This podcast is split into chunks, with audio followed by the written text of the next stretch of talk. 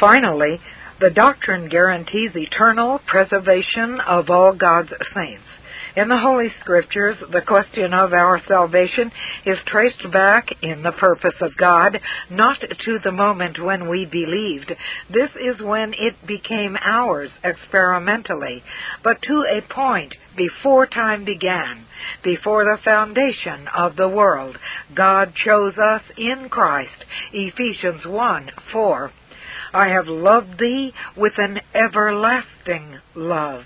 Therefore, with loving kindness have I drawn thee. This lifts the matter of our salvation out of time into eternity. Were it merely a thing of time, it would perish. But because it is a thing of eternity, it must endure forever. It is impossible to imagine a stick with only one end to it.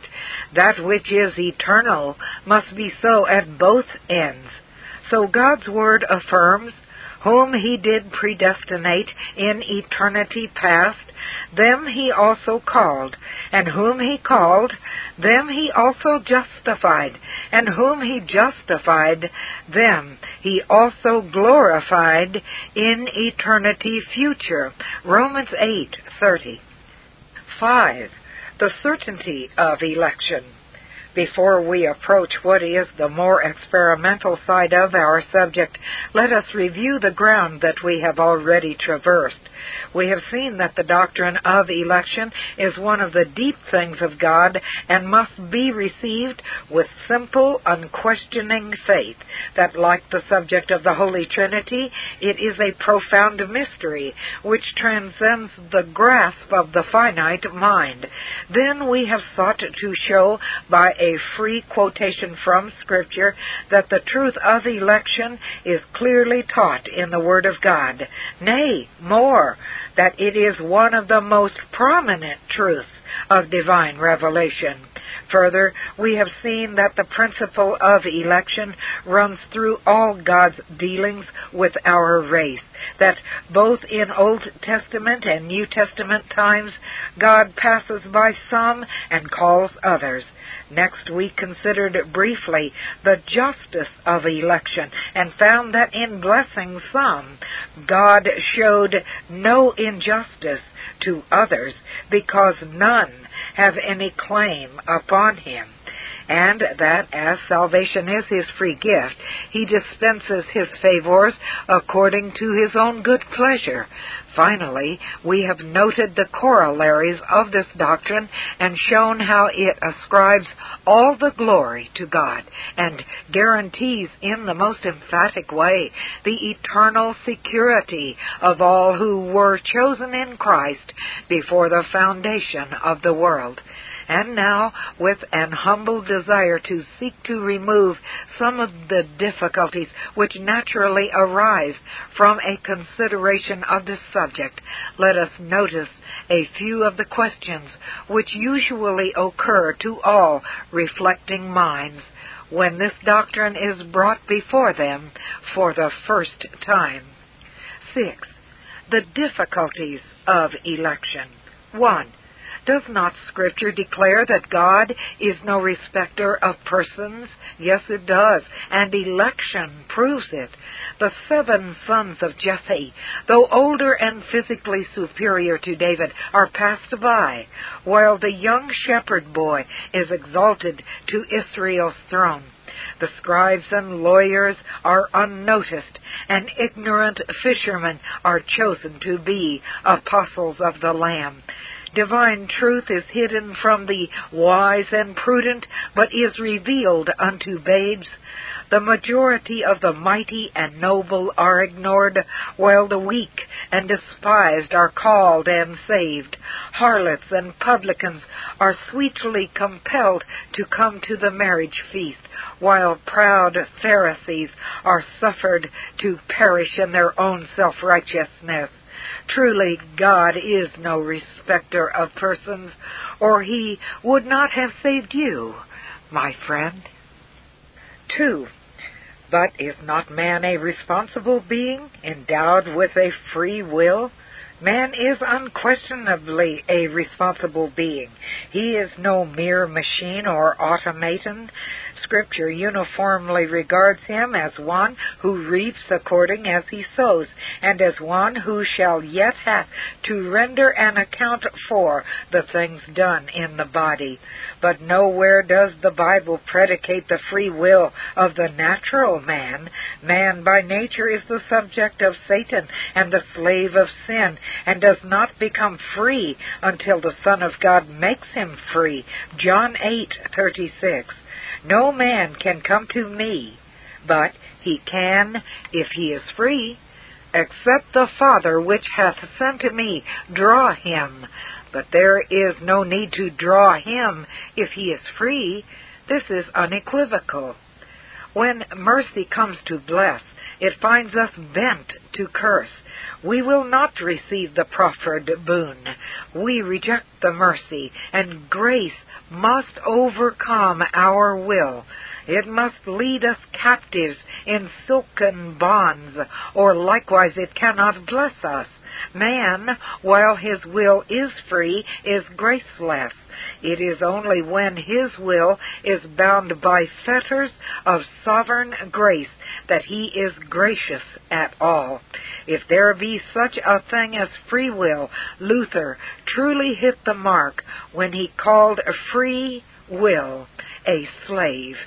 It is only our will in bonds that is truly free. Our will constrained, then ranges at liberty. When grace binds it, then indeed it is free, and only then when the Son has made it free.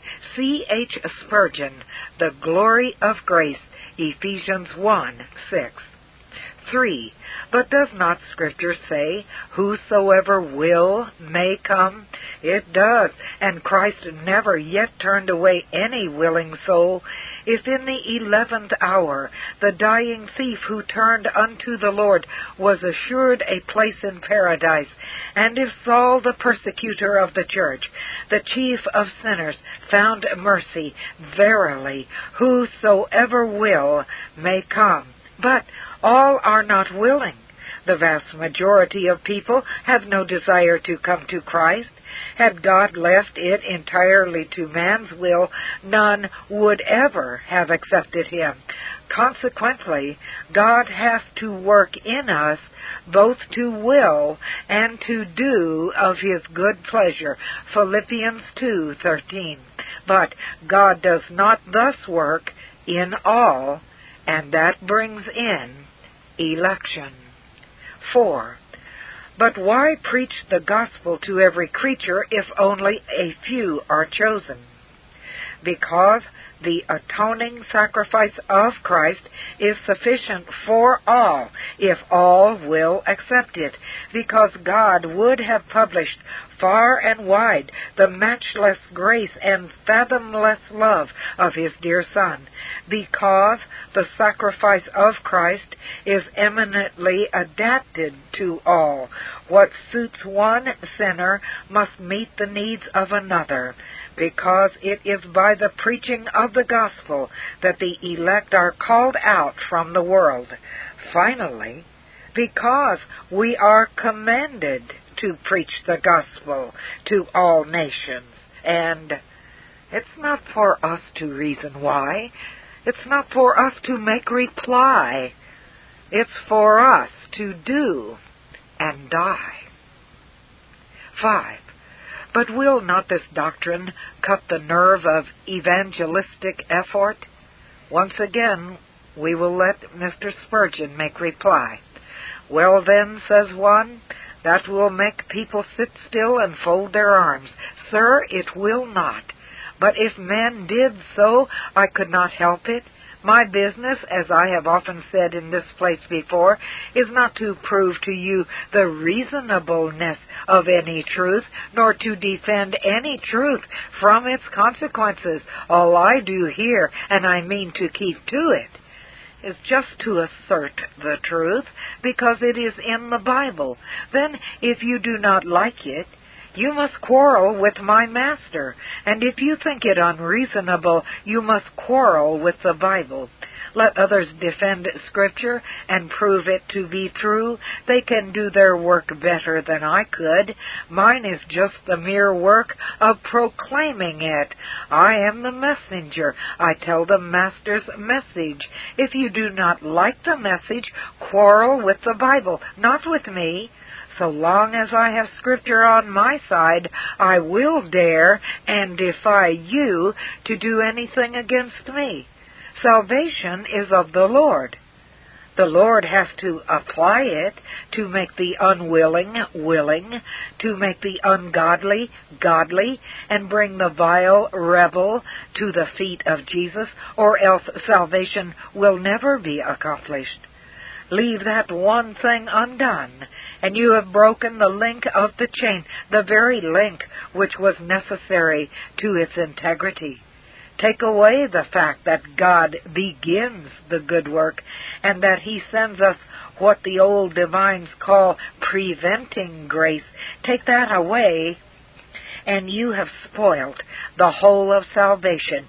You have just taken the keystone out of the arch, and down it tumbles. C. H. Spurgeon, Salvation of the Lord, Jonah 2 9. 7. The signs of election. How many believers know they are among the number of God's elect?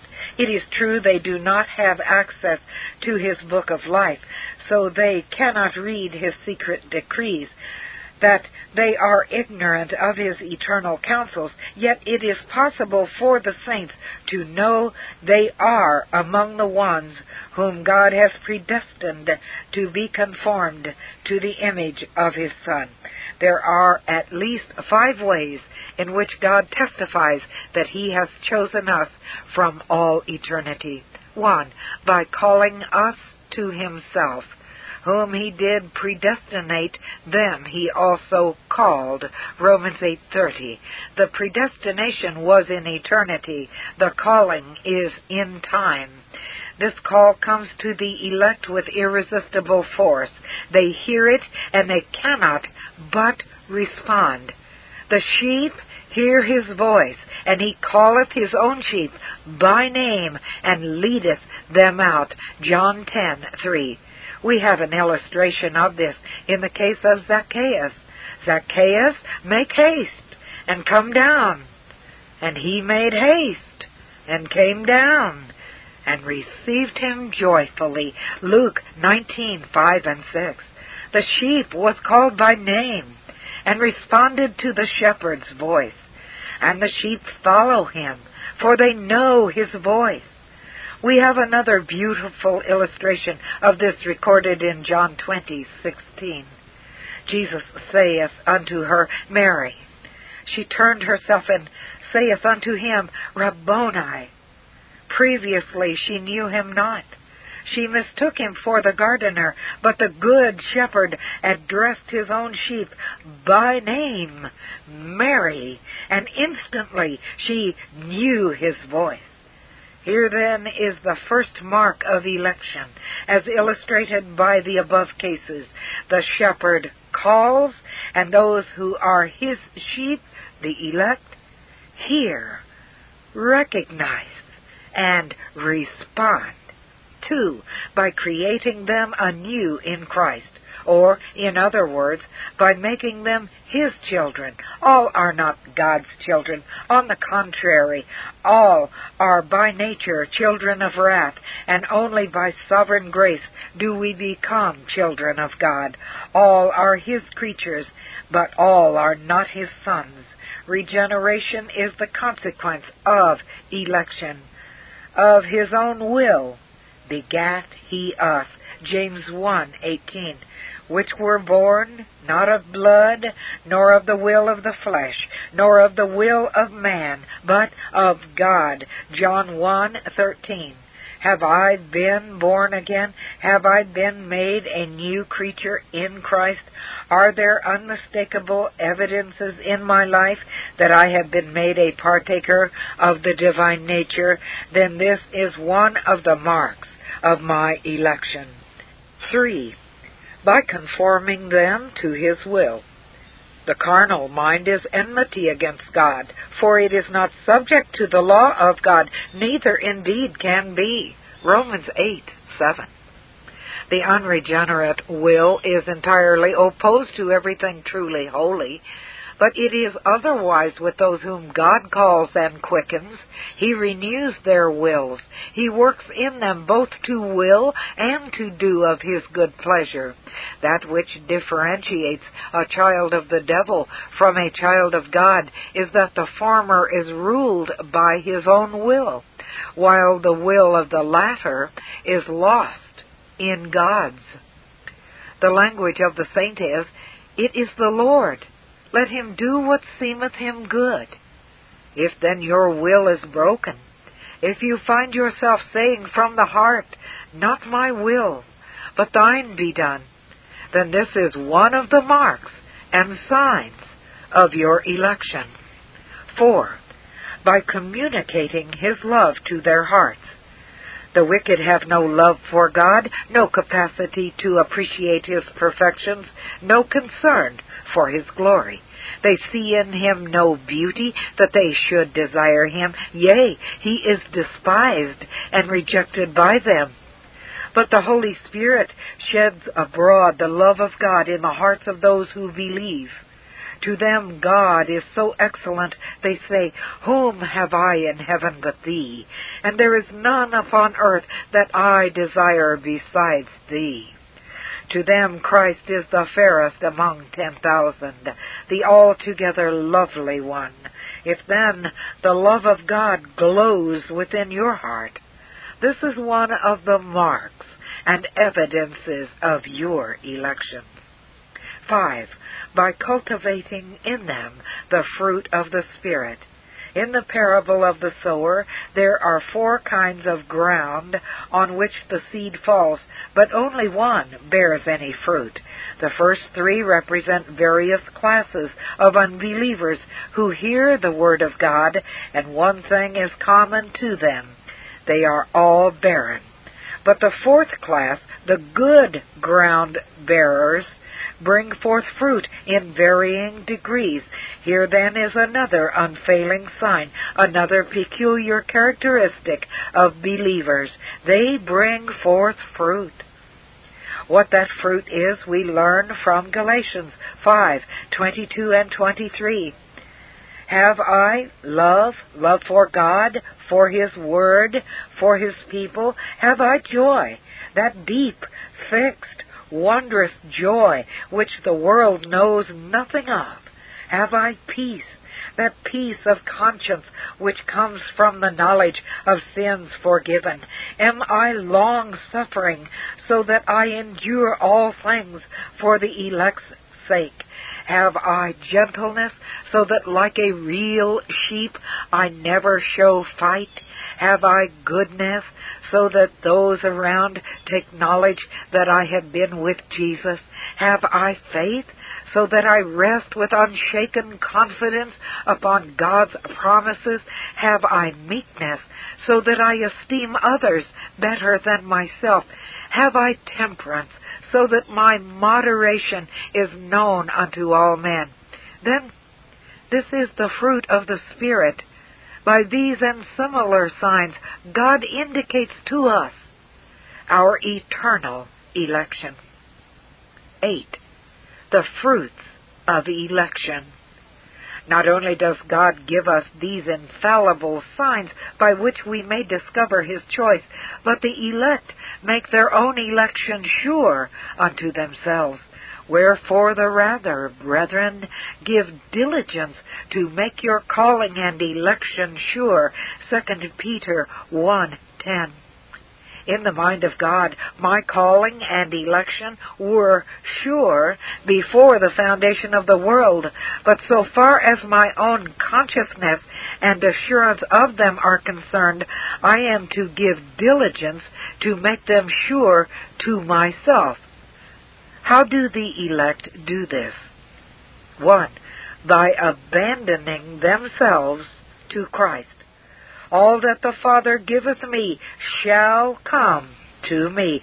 John 6:37 when we lose all confidence in the flesh, when we come entirely to the end of ourselves, when we realize that in the flesh there dwelleth no good thing, when we become conscious that all our righteousnesses are as filthy rags, when we are prepared to cry, Lord, save me, I perish, when we fly to Christ as the only refuge from the wrath to come, then we take the first step in making our calling and election sure. 2. By an obedient walk. Peter addresses the strangers as elect according to the foreknowledge of God the Father through sanctification of the Spirit unto obedience. 1 Peter 1 2. If we are walking contrary to God's precepts, then we have no reason to consider ourselves as being among God's elect. The good shepherd leads his sheep in the paths of righteousness, and if we are found in the way of sinners, then we have no warrant for calling ourselves his sheep. But if we are praying for and striving daily after a more perfect obedience than that which we have yet rendered, then we are making our calling and election sure, for we are His workmanship, created in Christ Jesus unto good works, which God hath before ordained that we should walk in them. Ephesians 2:10 3. By a progressive sanctification.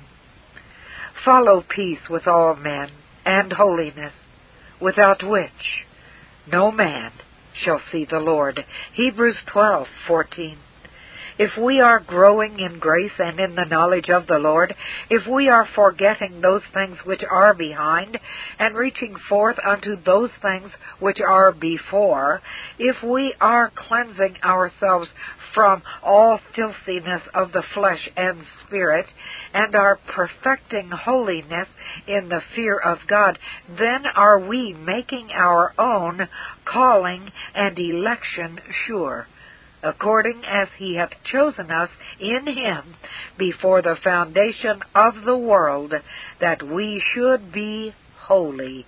Ephesians 1 4. 4. By a continued perseverance in the faith. Herein are false professors to be distinguished from God's elect. There are those who hear the word and anon with joy receive it Yet have they no root in themselves, but endure for a while only. Matthew 13:20 and 21. But God's elect persevere unto the end. They follow on to know the Lord. They may oft times be cast down in themselves. They may sometimes be overtaken in a fault. They have to confess that they are unprofitable servants. Yet at the end, every one of them in measure will be able to say, I have fought a good fight. I have finished my course. I have kept the faith. By enduring to the end, we make our calling and election sure unto ourselves, whom He did predestinate. Them he also glorified. Brethren, if we are among God's chosen ones, let us show by our daily walk that we are indeed the choicest of men. Put on, therefore, as the elect of God, holy and beloved, bowels of mercy, kindness, humbleness of mind, meekness, long suffering, forbearing one another, and forgiving one another. If any man have a quarrel against any, even as Christ forgave you, so also do ye. Colossians 3 12 and 13. This Reformation audio track is a production of Still Waters Revival Books. SWRB makes thousands of classic Reformation resources available, free and for sale, in audio, video, and printed formats. Our many free resources, as well as our complete mail order catalog, containing thousands of classic and contemporary Puritan and Reform books, tapes, and videos at great discounts, is on the web at www.swrb.com. We can also be reached by email at swrb at swrb.com, by phone at 780 450 3730, by fax at 780 468 1096, or by mail at 4710 37A Avenue, Edmonton, that's E D M O N T O N, Alberta, abbreviated capital A, capital B, Canada, T6L3T5. You may also request a free printed catalog. And remember that John Calvin, in defending the Reformation's regulative principle of worship, or what is sometimes called the scriptural law of worship, commenting on the words of God, which I commanded them not, neither came into my heart, from his commentary on Jeremiah 7:31, writes, God here cuts off from men every occasion for making evasions, since he condemns by this one phrase, I have not commanded them, whatever the Jews devised. There is then no other argument needed to condemn superstitions than that they are not commanded by God. For when men allow themselves to worship God according to their own fancies, and attend not to his commands, they pervert true religion. And if this principle is adopted by the papists, all those fictitious modes of worship in which they absurdly exercise themselves would fall to the ground. It is indeed a horrible thing for the papists to seek to discharge their duties towards God by performing their own superstitions. There is an immense number of them, as it is well known, and as it manifestly appears. Were they to admit this principle, that we cannot rightly worship God except by obeying His word, they would be delivered from their deep abyss of error. The prophet's words, then, are very important when he says that God had commanded no such thing, and that it never came to his mind, as though he had said that men assume too much wisdom when they devise what he never required, nay, what he never knew.